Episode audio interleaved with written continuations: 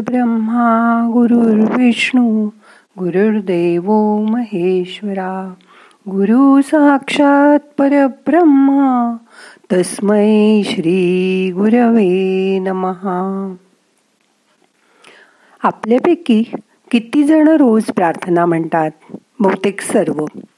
आज आपल्या ध्यानात या प्रार्थनेचंच महत्त्व जाणून घेऊया. आज देवासमोर बसता आलं तर देवघरात बसा आणि मग ध्यान करा. मग करूया ध्यान. ताठ बसा. मान पाठ खांदे सैल सोडा. आज हात नुसतेच गुडघ्यावर ठेवा. डोळे अलगद बंद करा. मोठा श्वास घ्या. सोडा. पहिल्यांदा मन शांत होण्यासाठी तीन वेळा ओंकार करूया. श्वास घ्या. हो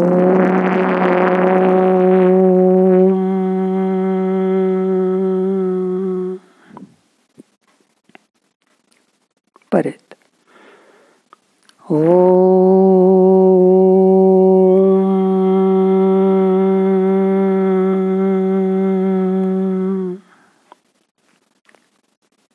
अजून एकदा. हो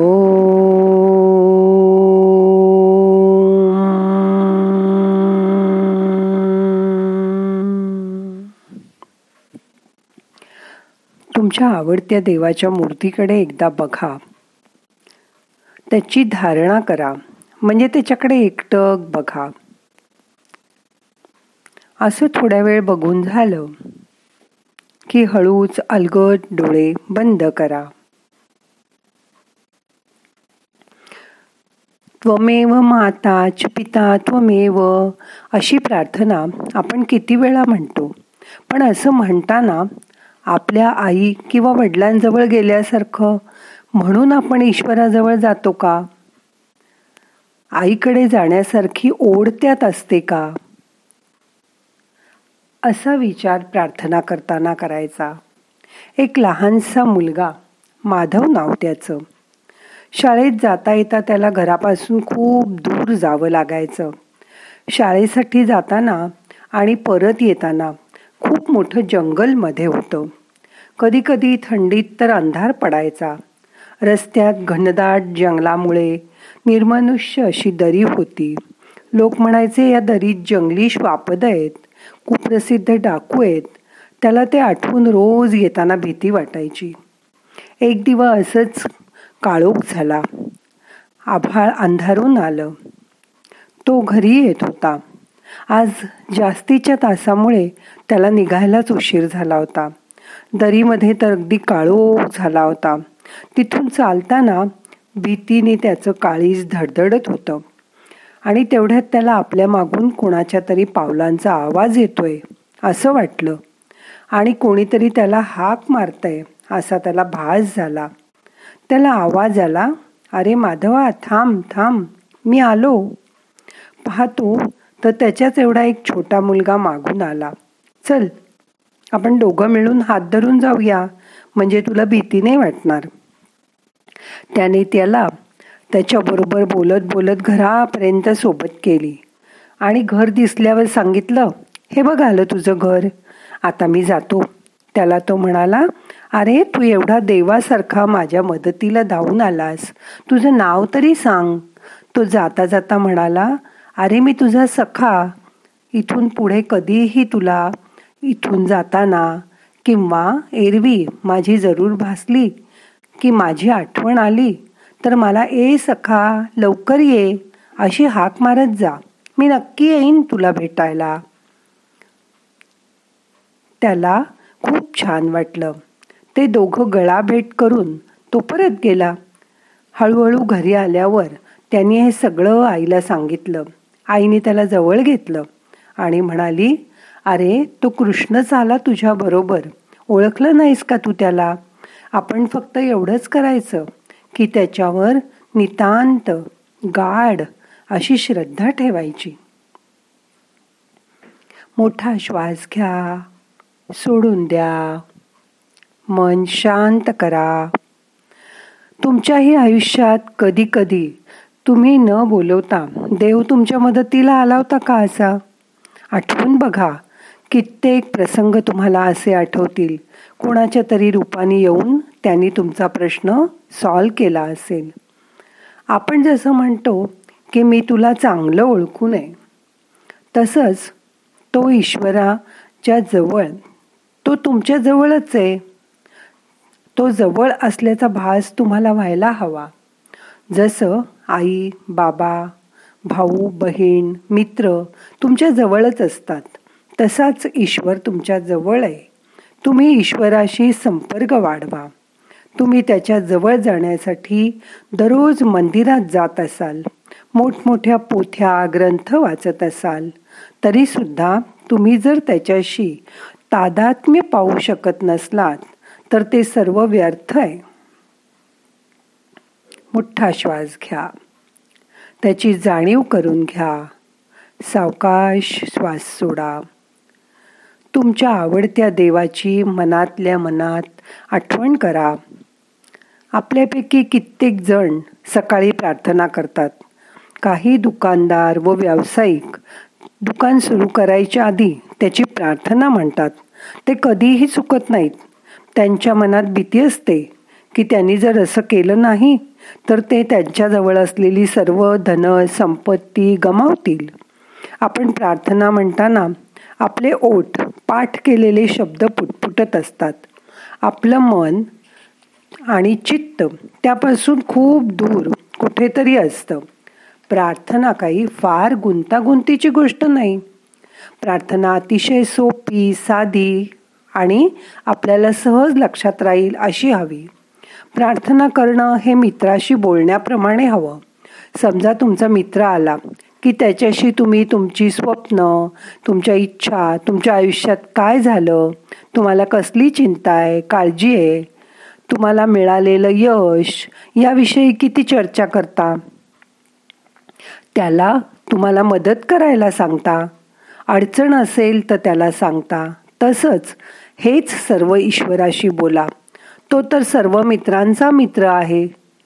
जेव्हा इतर मित्र दूर जातील काही कारणाने तुम्हाला भेटणार नाही तेव्हा तोच एकमेव सखा तुमच्याबरोबर असेल. तुम्ही कुठेही जाताना कॉलेजला ऑफिसला दवाखान्यात त्याला आपल्याबरोबर नियोजित ठिकाणी बरोबर न्यायला हवं. रोज निघताना त्याला सांगा चल माझ्याबरोबर तो दिवसाचे चोवीस तास रात्रंदिवस आठवड्याचे सात दिवस वर्षाचे तीनशे पासष्ट दिवस उपलब्ध असतो. तो तुम्हाला मदत करण्यास सदैव तत्परच असतो. ईश्वर तुमच्या भोवती सर्वत्र आहे. यावर तुम्ही प्रथम विश्वास ठेवायला हवा. त्याच्या दर्शनासाठी कोणत्याही विशिष्ट ठिकाणी जाण्याची काहीच आवश्यकता नाही. मंदिरात देवदर्शनाला जाणं चांगलं. मात्र त्या ठिकाणी गेल्यावरच तुम्ही ईश्वराशी संपर्क साधू शकता असं मात्र नाही. तुम्हाला आहे तिथेच. एवढंच करायचं आहे की तुमचे डोळे मिटायचे बाहेरचं जग बंद करायचं आणि आपल्या हृदयाची दारं उघडायची आणि त्याला उत्कट प्रेमाने हाक मारायची. तीव्र इच्छा मात्र ह्याच्यामध्ये हवी. तो तुमच्या बरोबरच असेल. प्रार्थना देवाशी संवाद साधण्यापासून सुरू होते. नंतर मात्र अशी अवस्था येते की तो बोलू लागतो तुमच्याशी. त्यावेळी आपण स्तब्ध होतो. पण तुमच्या अंगी तेवढी पात्रता मात्र यायला हवी. जोवर तसं होत नाही तोवर आपल्याला धीर नसतो. सुरुवातीला आपल्याला त्याचा आवाज ऐकू येत नाही. मात्र मनात खात्री बाळगा की तो आपले शब्द ऐकतोय. आपण त्याला पाहू शकत नसू पण तो आपल्याला पाहतोय. अंतिमत ईश्वर प्राप्तीसाठी प्रयत्न करत राहा. मग आपल्या आयुष्यात त्याचा आवाज आपण ऐकू शकू आपण त्याला पाहू शकू त्याला स्पर्श करू शकू. आपण आपल्या ज्ञानेंद्रियाद्वारे ज्या ज्या गोष्टींचं आकलन करून घेऊ शकतो तेवढा तो तुम्हाला सापडत जाईल. म्हणूनच फक्त प्रार्थना म्हणणं आवश्यक नसतं तर ती उत्स्फूर्त प्रेमाने आणि हृदयापासून म्हटली पाहिजे. तुमचा आवाज गोड असो नसो तुम्हाला त्याची चाल येत असो नसो प्रार्थना करताना भाव आणि श्रद्धा हे मात्र आवश्यक आहे. प्रार्थनेतील शब्दांपेक्षाही अंतःकरणातला भावभावना आणि प्रेमाची स्पंदनं तुम्हाला त्याच्याजवळ लवकर पोचवतात. मग तुम्ही प्रार्थना मनातल्या मनात का म्हणत असे ना म्हणूनच हे माझं रोजचं ध्यान तोच तुमच्यापर्यंत पोचवतो. यावर माझी नितांत श्रद्धा आहे. त्यामुळेच हे काम तो माझ्याकडून रोज करून घेतोय. मग तुम्ही पण असा प्रयत्न करा. तुम्हालाही तो साथ देईल. शांत बसा. त्याची आठवण करा.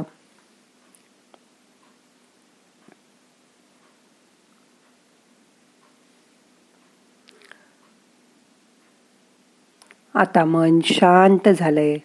आजपासून पुढे रोज उठल्यावर मनापासून त्याची आठवण करा त्याची प्रार्थना म्हणा. म्हणजे तो दिवसभर तुमच्या बरोबर राहील.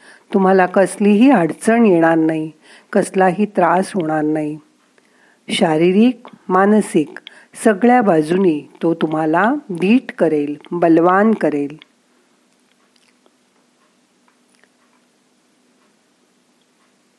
आता मन शांत झालंय. येणारा श्वास जाणारा श्वास लक्षपूर्वक बघा. आता आपल्याला श्वासाबरोबर पाच वेळा सोहमचा जप करायचा आहे. श्वास घेताना सो सोडताना हम.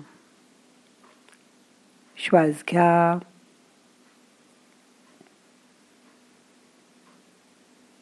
सोडा. श्वास घ्या. सोडा. श्वास घ्या. सोडा. श्वास घ्या.